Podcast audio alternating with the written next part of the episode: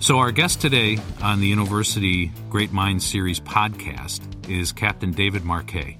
I've gotten to know David over the last couple of years. His uh, his story is absolutely fascinating. This is a guy who um, was in charge of the coolest piece of equipment on the planet, which was a, uh, nuclear submarine. There's just nothing cooler than that. I don't know that I'd want to spend a whole lot of time in it, but uh, but uh, knowing what that thing can do, or at least part of what that thing can do, is is a remarkable thing. David uh, wrote a book a couple of years ago called "Turn the Ship Around," and uh, which told the story of his life in in the Navy and some of the principles that he learned in uh, in truly transitioning a uh, uh, a naval boat from one of the worst performing ships in the Navy to one of the best.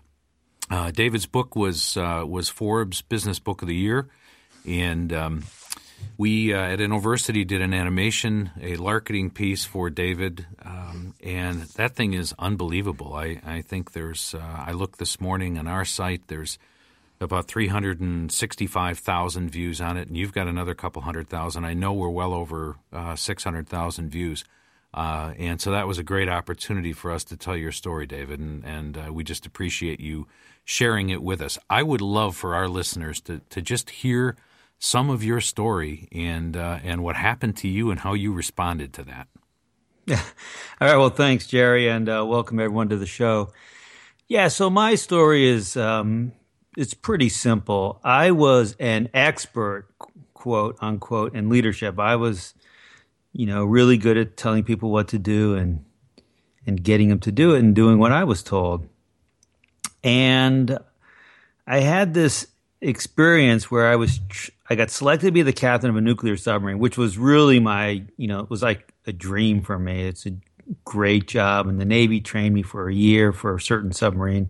And then at the very last minute, I got shifted to the Santa Fe. And the Santa Fe, we would jokingly say it was the Enron of submarines because it was, it was horrible. It, you know, they had the reputation of being, you know, things would break. They had bad inspection scores, and everyone hated being there. They were at the bottom of the fleet in terms of keeping people on board. Only three sailors of the 35 sailors who are typically eligible to reenlist every year reenlisted, and you and you got to get about half. That's sort of the standard number. So we're going to come back and talk about that in a little bit and how that relates to businesses that are poor performing, where morale is horrible and everybody hates what they're doing. And you know, this is where how big is the door and how fast can I get there? But anyway, sorry right. to interrupt. Yeah, yeah, no. Um, and so uh, the the captain was supposed to be there. The captain on Santa Fe was supposed to be there for another year, but he he abruptly quit. The Navy said, "Well, we can't have a submarine without a captain." They took me. Uh, because I'd gone through the quote training, even though it was for a different ship, and they th- put me on the Santa Fe. And the Santa Fe was one of the newest uh, ships in the fleet, and the equipment was all different. Long story short, I, I very promptly gave an order which sh- could not be performed on the on the submarine. It was basically the equivalent of saying, "Let's you know shift the car into fifth gear," but the car only had four gears. and and the uh, and the thing that was really shocking was the officer ordered it. I suggested, and the officer ordered it. And then the the junior uh, the junior guy on the crew said, "You know, what are you guys talking about? I can't do that on this ship." So this is a bad moment for you. This yeah, is uh, th- yeah. everybody sitting yeah. on the deck realizes, okay, you yeah. we we got a new captain, and oh by the way, he's a bonehead, right? So that was kind of embarrassing. And I thought about it for a minute. And my instinct was to say, well, darn, I just need to really give better orders. I need to know the ship well. And I need to conform to this mindset of know all, tell all leadership. I, you know, the b- boss knows everything and sure. gives all the orders. And, you know, I thought about that for a couple minutes and I, um, it was just something about that that just didn't seem to work because it's so, the submarine is so complicated. There was no way I was going to like know the ship in any sort of reasonable time. We would be dead before that happened. Mm-hmm. And I got my guys together. I said, "What do you guys think?" And uh, one of them said, "Well, you know, Captain, how about this? How about you just keep your mouth shut?" I was like, "What?" You know, and I'm thinking, "Well, this kid has not seen too many submarine movies. That's not what submarine captains do." and uh, but I thought about it, and I said, "You know what? Let's try that." Okay, so I, as the captain, I am not going to give you guys any orders. I'll give you intent hey, here's what we're trying to achieve. And then you guys give me the particulars of how you're going to achieve it. So I give you intent, and then you come back to me. Don't ask permission. Don't give me problems without solutions. Just say, I quote, intend to, I intend to submerge a ship. I intend to load a torpedo. I intend to reposition the submarine uh, northeast of, of this island. And that was really scary for me because, uh, you know, I'm giving up control, I'm giving up certainty, I'm giving up status. And so in my mind, I was like, this really feels wrong. It really feels scary. But what happened was we unleashed the passion and the creativity of, you know, first the officers and then the chiefs, and then pretty soon all 135 sailors. And not only did the ship do very well in the immediate, but the real story in my mind is what happened over the next 10 years, where we had 10 of our officers got uh, selected to be captains of other nuclear submarines, which is wow. a huge, yeah, it's a huge number. I mean, there were only 14 officers in a wardroom. So, I mean, it's just a hugely disproportionate number. And what happened, it's this legacy of creating more leaders. And for me, it happened because I was thrust in this situation and, and I was basically forced, I call it, um, no, uh, know all but tell not. In other words, the mindset is you, you want to know your job and you want to know the details, but you sort of have this mindset of, well, maybe I don't know. And when guys come to you with problems, you say, well, you know, what would you do? Uh, and, and, you know, it's so tempting to solve those problems and, you know, issue orders. All, oh, I've seen this. Yeah, we need to do that. And it's always faster and you get to, you know, you get the ship moving down the road, but you, what you're not doing is you're not building leaders and you're not building your legacy. So that kind of in a nutshell for your listeners is, is my story. And the, basically, what happened was everything I thought, you know, if you take that sort of flippant mindset that we, uh, you know, I should be giving control, not taking control, basically everything that we thought was good about leadership becomes bad. You know, all our habits, all our rituals, and all those things are basically set up and designed to take control and accrue power to the top. Yeah. And you, I, I know you've been working with companies. Um, I can tell you we've had dozens of companies, very, very large publicly traded companies, that have contacted us and said, may we use the animation that you guys created for our senior leadership in our company? Yeah. Uh, which is it's just phenomenal to me because it tells me that there's a hunger for this and, and a dawning realization that this idea of empowerment um, is actually the right tact it's it's actually the right approach. Um, this top down stuff, um, people keep condemning it, but man, it uh, it sticks and it has stuck. Where where do you think that mentality came from of this command and control type of structure? Well, it, it, it comes from the it comes from a long history of it basically working.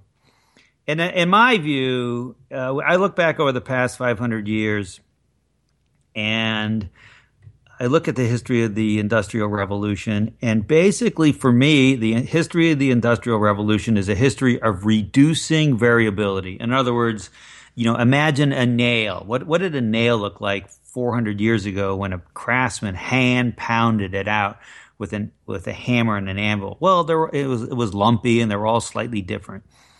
And now we're, we're making nails that are all almost nearly identical. And you can look at, you know, over and over, you know, gears, machinery, uh, you know, all these things. Mm-hmm. Basically, mm-hmm. the whole, the trick has been make these more and more things more and more alike, more and more processes. And that takes you down the path of command and control. It's about conformity and compliance. And it worked.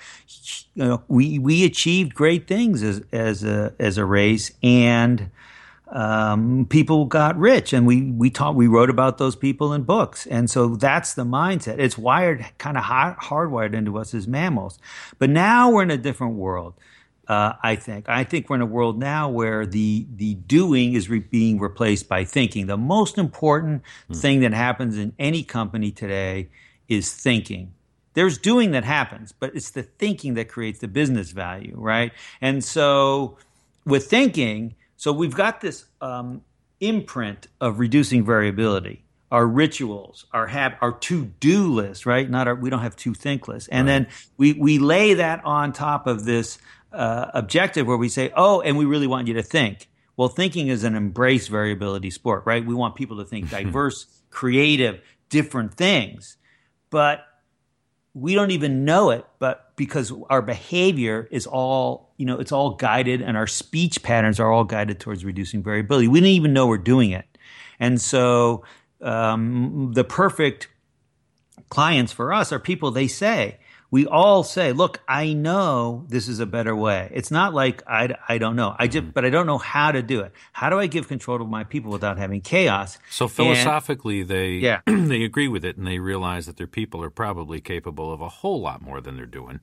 But yeah. there, there's a fear factor, the same one that you experienced, and, and right. you're, you're, sitting on the you know world's most dangerous piece of equipment. Yeah. right. We had to do it because you know for me it was like, well, we're going to die if we don't do it. So I was forced into it. And a lot of companies they say, well, I, you know, help me create a burning platform with my people because the world's changing around us, and you know, we got upstart competitors and disruptors are putting us out of business. And I thought, well, that's great. You can do that. You can create sort of this fear-based approach to change. But how about this? How about we we just paint a picture of how awesome it could be to work to come to work, how awesome it could be to express our creativity as human beings, how awesome it would be if I came to work and actually made decisions that mattered.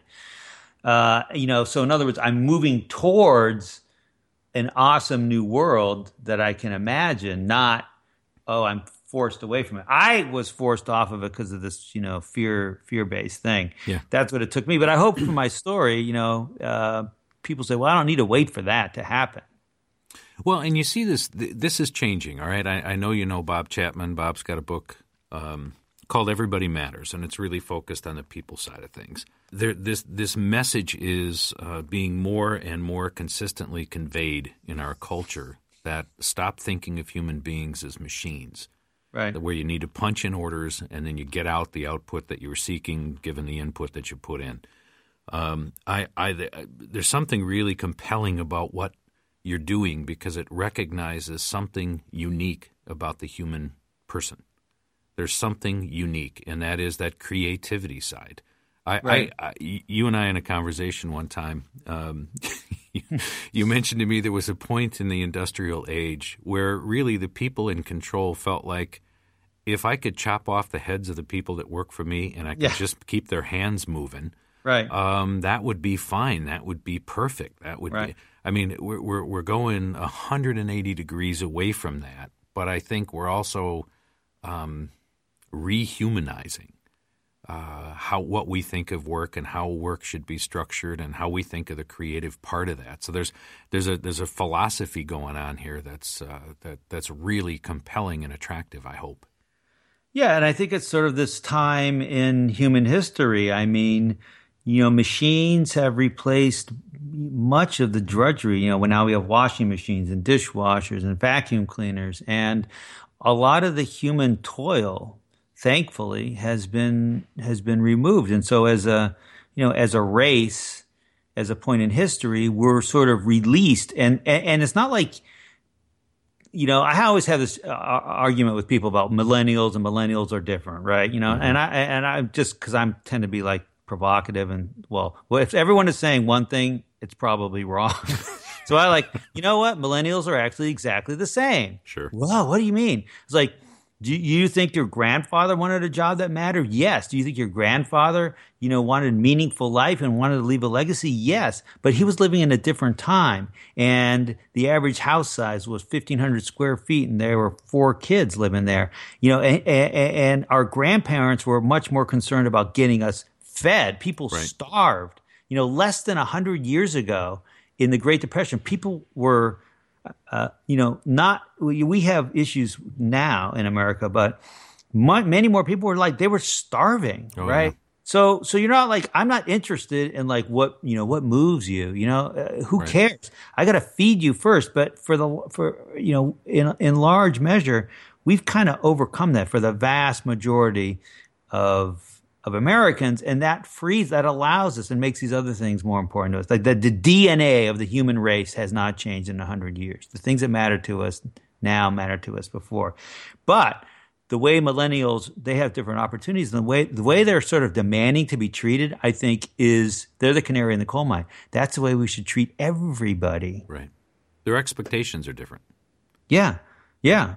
And their expectations are no different than the hopes and dreams of people 100 years ago. It's just that wasn't real. There's a I'm going to screw it up, but there's a great Yeah. quote and I think it's I think it's John Adams and he said I study war so that my uh, children can study um, engineering and science so that their children can study art and aesthetics. Right, right, right, right, right. That sort of progression that I you know right now we're in a fight and you know or you know it might be might be against the British or it might be uh, you know it might be just the the fight to survive the fight to stay alive. And Right. uh, you know a bit of Maslow's hierarchy of needs right? You don't you don't have that opportunity to do that. But it the the you know the the industrial revolution the the changes that have occurred in our culture and the way we make things and how we do things and the technology um, we're finally maybe to an age where, at least in the United States, it's certainly not true everywhere in the world, but we're at least to a point where we can begin to uh, to appreciate some of those things and what people used to dream about. Um, now people expect, but to your point, the hope and the expectation from 100 years ago to a millennial today really hasn't changed. Yeah, that that's what I think. I mean, um, sure, you know, I have three kids; they're all in the twenty uh, in their twenties, and you know, to say, am I ever frustrated that I don't sense sort of an entitlement mentality? Of course, I know uh, that happens, but geez, you know, we didn't do the same thing. Uh, so anyway, your, parents thought the same thing of you anyway. Oh, oh, for God's sakes, they did. yeah. So, um, so, so for me, it's not an issue of, um, you know, this is different or, you know, this is some new thing that we've discovered, but, you know, really it's an issue of the time is right. And how do we, how do we create it? And oh, by the way, um, you know, talk about hierarchies for a minute. You know, we humans are mammals, we're hierarchical animals. And so there's going to be hierarchy. And the issue is like, how do you use the hierarchy? So, for for example, typical hierarchies push information at the bottom of the hierarchy to authority at the top. And we say, well, you know what? Let's flip that idea. Let's let's push the authority for making decisions down to the people who natively have the information. So, if you have the there's there there becomes a much less uh, delay in making decisions. Your organization becomes much more resilient, much faster, much more agile. All these sort of buzzwords, but really, what it really means is I'm letting people at the periphery of the organization make much more significant decisions. Ooh, that's scary. Yeah, of course it Yeah, is. it is. But but uh, but you know, or, you can be out of business in five years. So Right. you know, take your pick. So you've been uh, you've been working with companies. You, you've been traveling. Uh, you and I had a little conversation earlier that you know, Yeah. you've been traveling around the U.S. You've been traveling uh, really throughout the world, meeting with business leaders, talking with business leaders. What are you seeing? What are you hearing? What what patterns are uh, showing themselves to you? Well, first of all, there's this sort of um, consistent um, urge to this consistent need to release the creativity of the people. Uh, there's uh, an executive told mentioned to me the word presenteeism uh, the other day. You know, as people come to work, they're quote present, but they've left the, you know their brains behind. Yeah. And this is pretty universal. I had an interesting um, few days in China where I had a meeting with a bunch of Western, essentially expat business owners, and they were telling me, "Well, that's great, but um, quote Chinese people just want to be told what to do. They don't really want to take initiative. They're, different." Well, okay. So then that evening, I went to the university and I was speaking, hmm. and I like, and I, and I Wait, I- you I- actually spoke to Chinese people? Okay. yeah, yeah, yeah, It was super cool, you know. And I and you know, it was that, like Jerry. Like there was this moment. I had my slides up, and I was about to go through my sort of standard thing, and I, and I was looking at this auditorium of Chinese students. And I said, you know, you know, screw that, you know. Well, and I, and I said, let's just have a conversation. So I'm going to have a conversation with 300 Chinese people. People, and I said, look, here's what people are telling me: A, you're not going to ask any questions. B, um, when I say let's have a conversation, there's going to be dead silence. And C, Chinese people just want to be told what to do. And I said, talk to a partner for 60 seconds, and then we're going to have a conversation. And as soon as I said go, the room just erupted oh, wow. in noise. And I was supposed to be there for like an hour. I was there for two and a half hours, and all we did was just have a conversation. And it was awesome. And of course, like they're human beings too. and so there are cultures where I think this is harder and it'll move slower. But as human beings, right? What at the end of the day, I'm going to put a tombstone up. It says, "I did a great job. I, I did what I was told." You know, mm-hmm. Uh, you know, no, no one wants that. right. Uh, so um, there's, I think there's this universal urge. People, some sometimes I, I get people say, "Oh, well, you know, it's not me. The change all has to happen outside my office," and I'm always skeptical about that because it's hard to get you know see how how you're you're doing things because you're doing uh, patterns that we don't even recognize. So I say "Okay, that's great. Hey, let's go get some coffee." Sure. And then we're about to order. I said, look, here, here's the deal. I'm going to order for you. Okay, well, this is what I want. No, no, no, no, no. I'm going to order for you. I'm going to pick you. Well, you, you know, I said, well, so you're a control freak. I can't even, you won't even let someone order coffee for you. And you're telling me you're letting your people make decisions. you know, so we kind of blow that up and we, we you know, I have fun. Yeah. The, the, the stats, I mean, just in the United States, the stats on uh, engagement at work are terrible. Yeah you know 60 70% of people are saying i am absolutely not engaged at work. I, yeah. I truly left my brain and probably my personality at home and my creativity uh, you know at the gas station on my way here. I, i'm not showing up with everything i got. I'm not uh, passionate about what i do. Uh, you know so we we see this you know the attractiveness of the philosophy of this. Yeah. but the reality is is that people are horribly disengaged?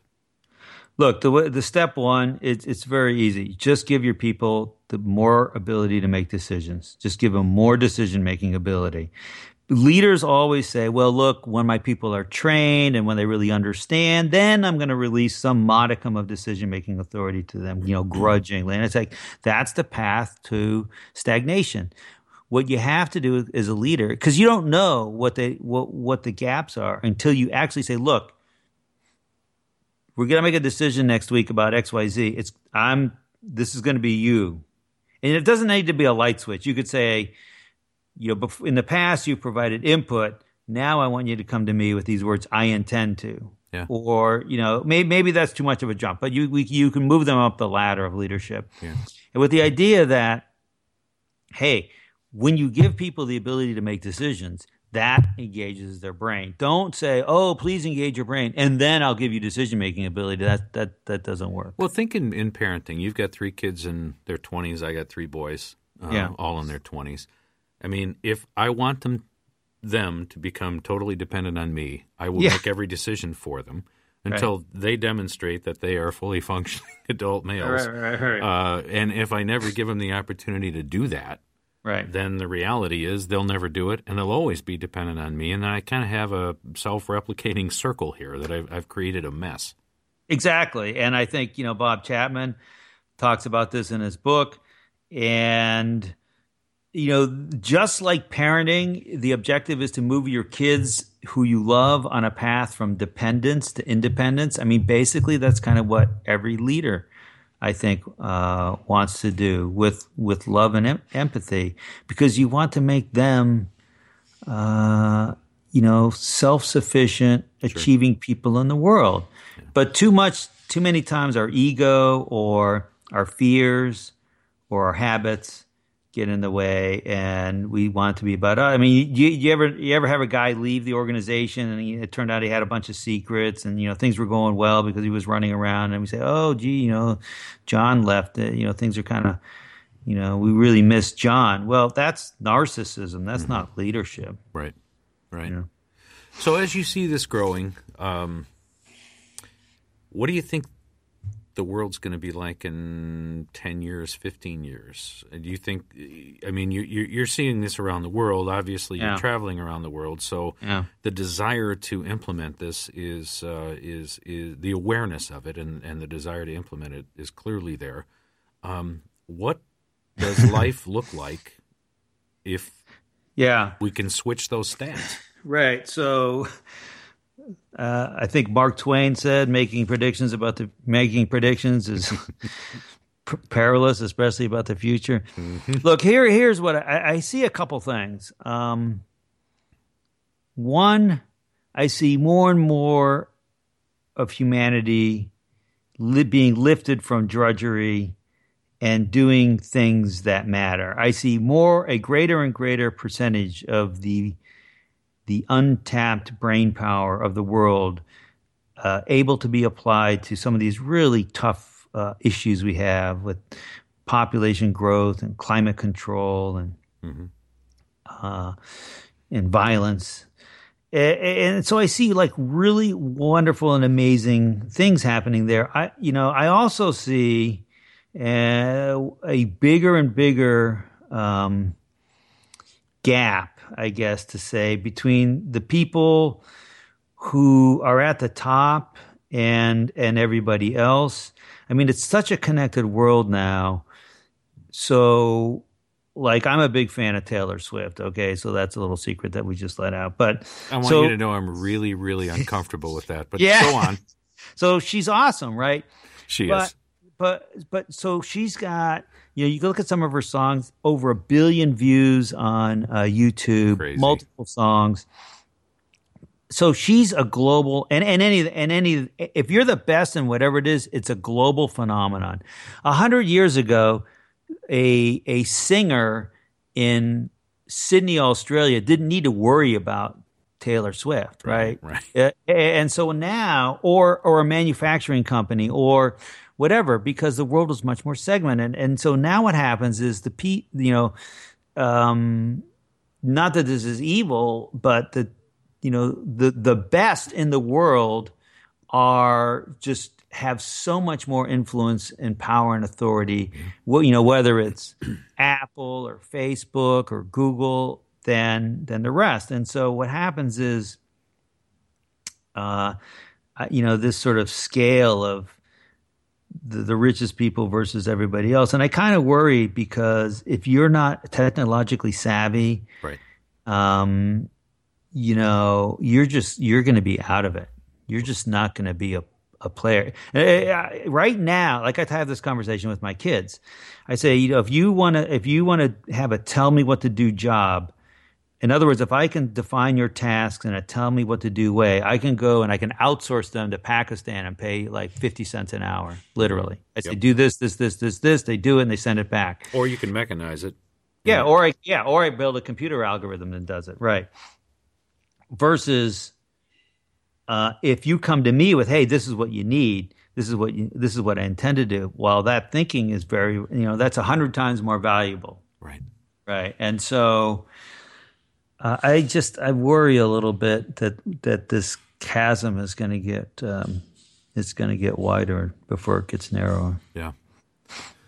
Um, when we do these podcasts, I always ask uh, the same question toward the end and that yeah. is tell me. Eh, part of what we do at Innoversity is tell stories. We, are yeah. so thankful we had the opportunity to tell yours.